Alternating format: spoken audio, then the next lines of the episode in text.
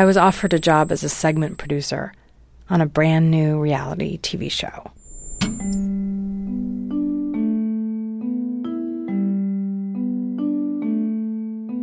This show, I was told, was going to document triumphant personal transformation of the most noble kind.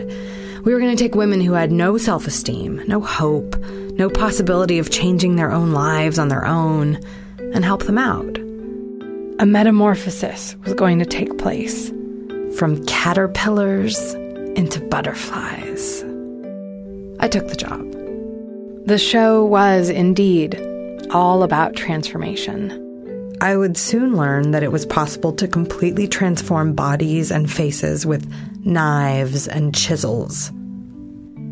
But what I had not expected, what wasn't in my start paperwork or on any of the time cards I filled out every week, was that I would be transformed as well. Only I wasn't going to get any prettier.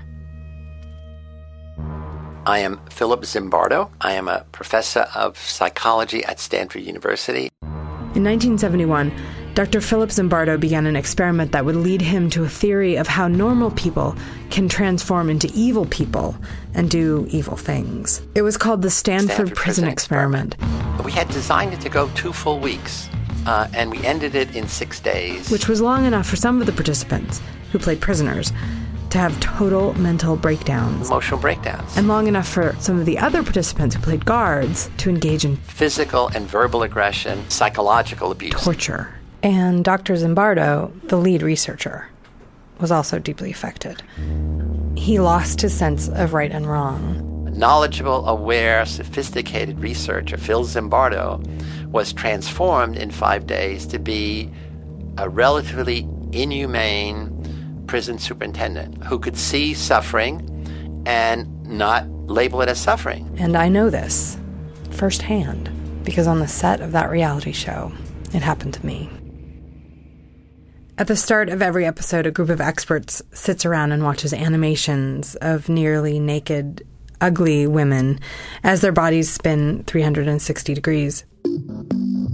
The experts talk in detail about what can be done to make these ugly women pretty.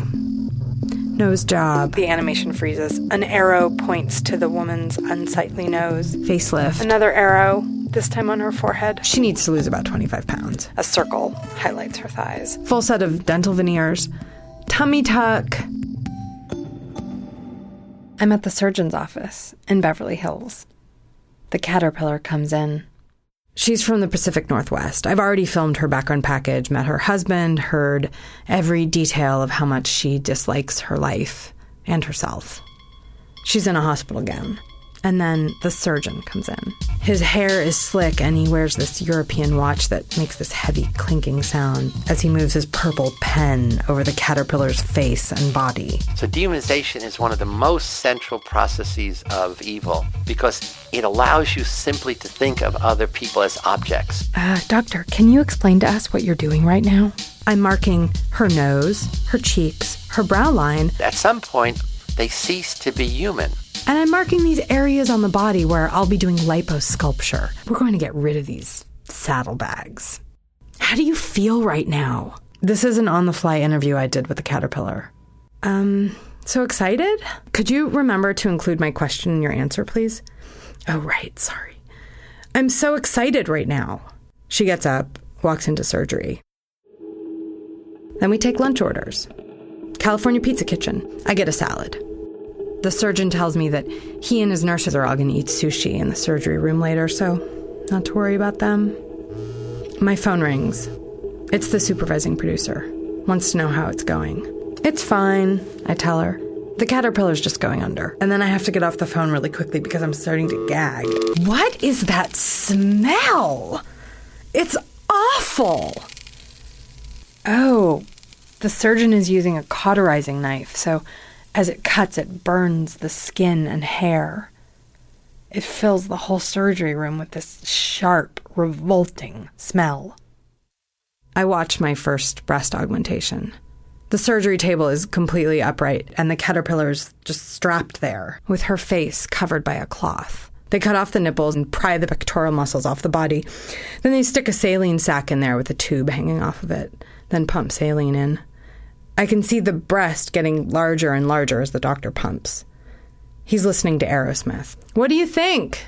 He asks the room. Good size? You could go bigger, one of the nurses says. The doctor reaches out and cups the breast with a gloved hand. Yeah, he answers. We could go bigger. Our lunch arrives, but I find it difficult to eat. No one else seems to have a problem. After the surgery, we shoot when she's wheeled out. It's evening. The doctor explains the pain pump to her for her tummy tuck. There's a wound across her entire pubic line and a scar where her new fake belly button is. And once the drugs wear off, she's going to be in horrible pain. He presses a plastic bulb attached to a tube into her hand. She's barely conscious. She's covered in bandages, and her bandaged head kind of rolls around on her neck. When you're in pain, the doctor explains, just squeeze the bulb. Do you understand? She kind of groans. The bulb will deliver a local anesthetic right to the wound. She groans again, but it's muffled by all the bandages. The doctor can only do the post op at 6 in the morning. I show up. I'm in Beverly Hills again. I have to shoot because there's no one else to do it, so I put up a light and roll the camera. The caterpillar's face looks like nothing I've ever seen before. Her lips are enormous and purple. There's bruising under her eyes, her face is swollen, and she's unrecognizable as human.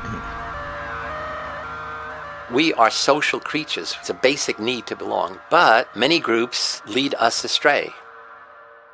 I'm in the office, and all the producers, who are all women, are standing around talking. Everyone looks really tired. No wonder it's day 17 with no day off. One of them says, The surgeon told me that if I just shave this bump down on my nose, it would transform my whole face. Chin lipo, someone else says. See this? She pats the underside of her chin with the back of her hand. See? They're all nodding. They all understand.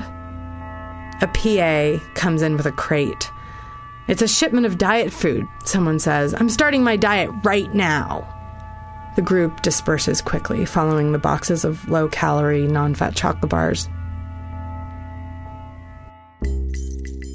An email comes in from the co executive producer.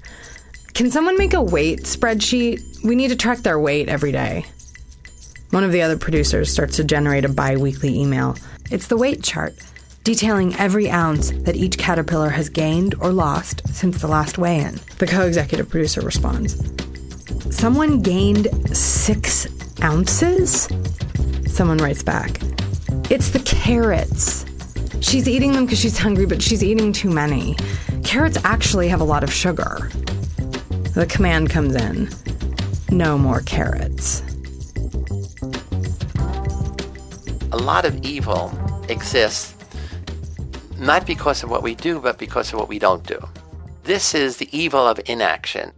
I'm on the grounds of the apartment complex where all the caterpillars are staying. It's day 27, no day off. I'm supposed to be there for interviews, but I have to bring a camera into a room for an emergency. I start shooting. This one caterpillar, she's in horrible pain. Something's gone awry, and I have to get a doctor on the phone.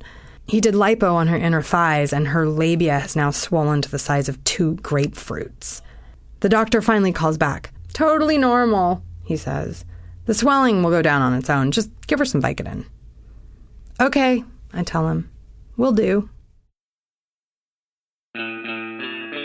After the surgeries, we spend a week shooting the panel of experts sitting around and talking about the before pictures of the caterpillars. Everybody points out what's wrong with them cellulite, stretch marks, saggy boobs, circles under the eyes, small chins, overbites, no cheekbones, large nostrils, thin lips. I'm there to make sure that we're hitting everybody's story points. We forgot to talk about her loose stomach. She needs a tummy tuck. I tell them. And oh, that that one caterpillar, she she um she had that big mole on her nose Cognitive dissonance is what happens when there is a discrepancy or conflict between behavior and values. We do or say something which goes against our beliefs. How do people resolve the dissonance? And what happens is behavior wins. That is, you change your attitudes, your values to fit the behavior. That's who you become.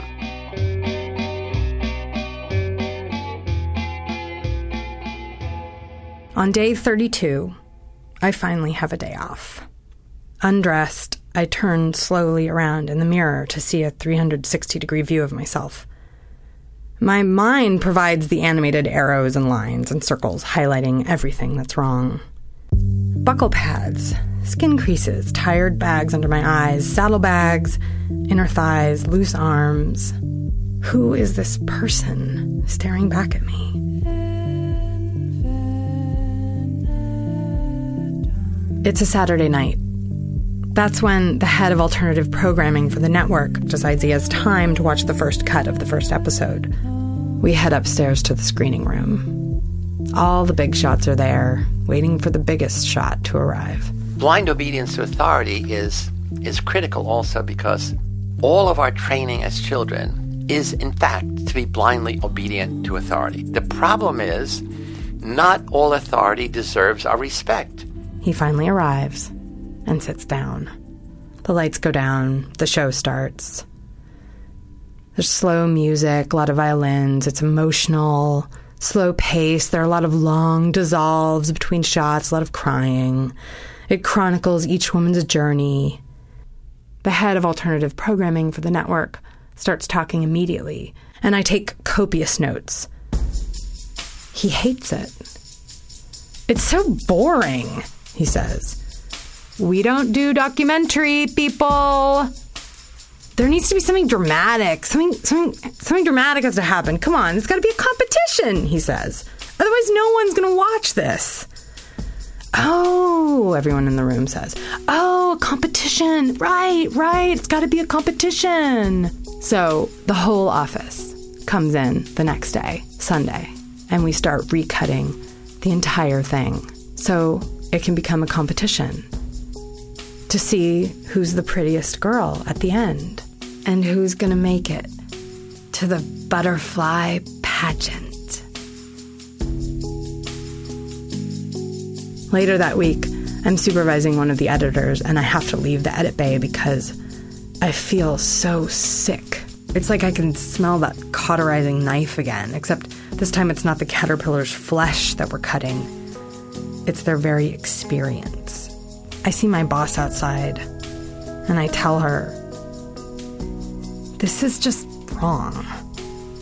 This isn't what happened. There wasn't a competition. She looks at me like, like I'm crazy. We're out on the curb. It's March in Los Angeles and it's 85 degrees. And the sunshine is like this blast furnace. Don't be so dramatic, Rebecca says. It's just TV. She's right. In the end, it was just a trashy, silly show that got astronomically high ratings because, and only because, it was such a disturbing train wreck to watch. There was something wrong with me because I couldn't deal with it. My friend who works on another show, he tells me there are no victims in reality TV only volunteers. We can rationalize and justify anything. So after the fact, we come up with good reasons why we had to do it, why it made sense to do it, and and I was I was doing actually doing a good thing. It's years later, and when I talk to my old boss about it now, she remembers the show as something she did that changed women's lives for the better. We gave that woman teeth she always says. She didn't have teeth, and we bought them for her. Despite the teeth, I can't quite share my boss's perspective. And when I look back on my role in the Stanford Prison Study, to this day, I still feel guilty. I mean, you should have ended it when the second prisoner broke down. Yeah, I mean, I I'm laughing because I have a I'm it's a laugh of recognition.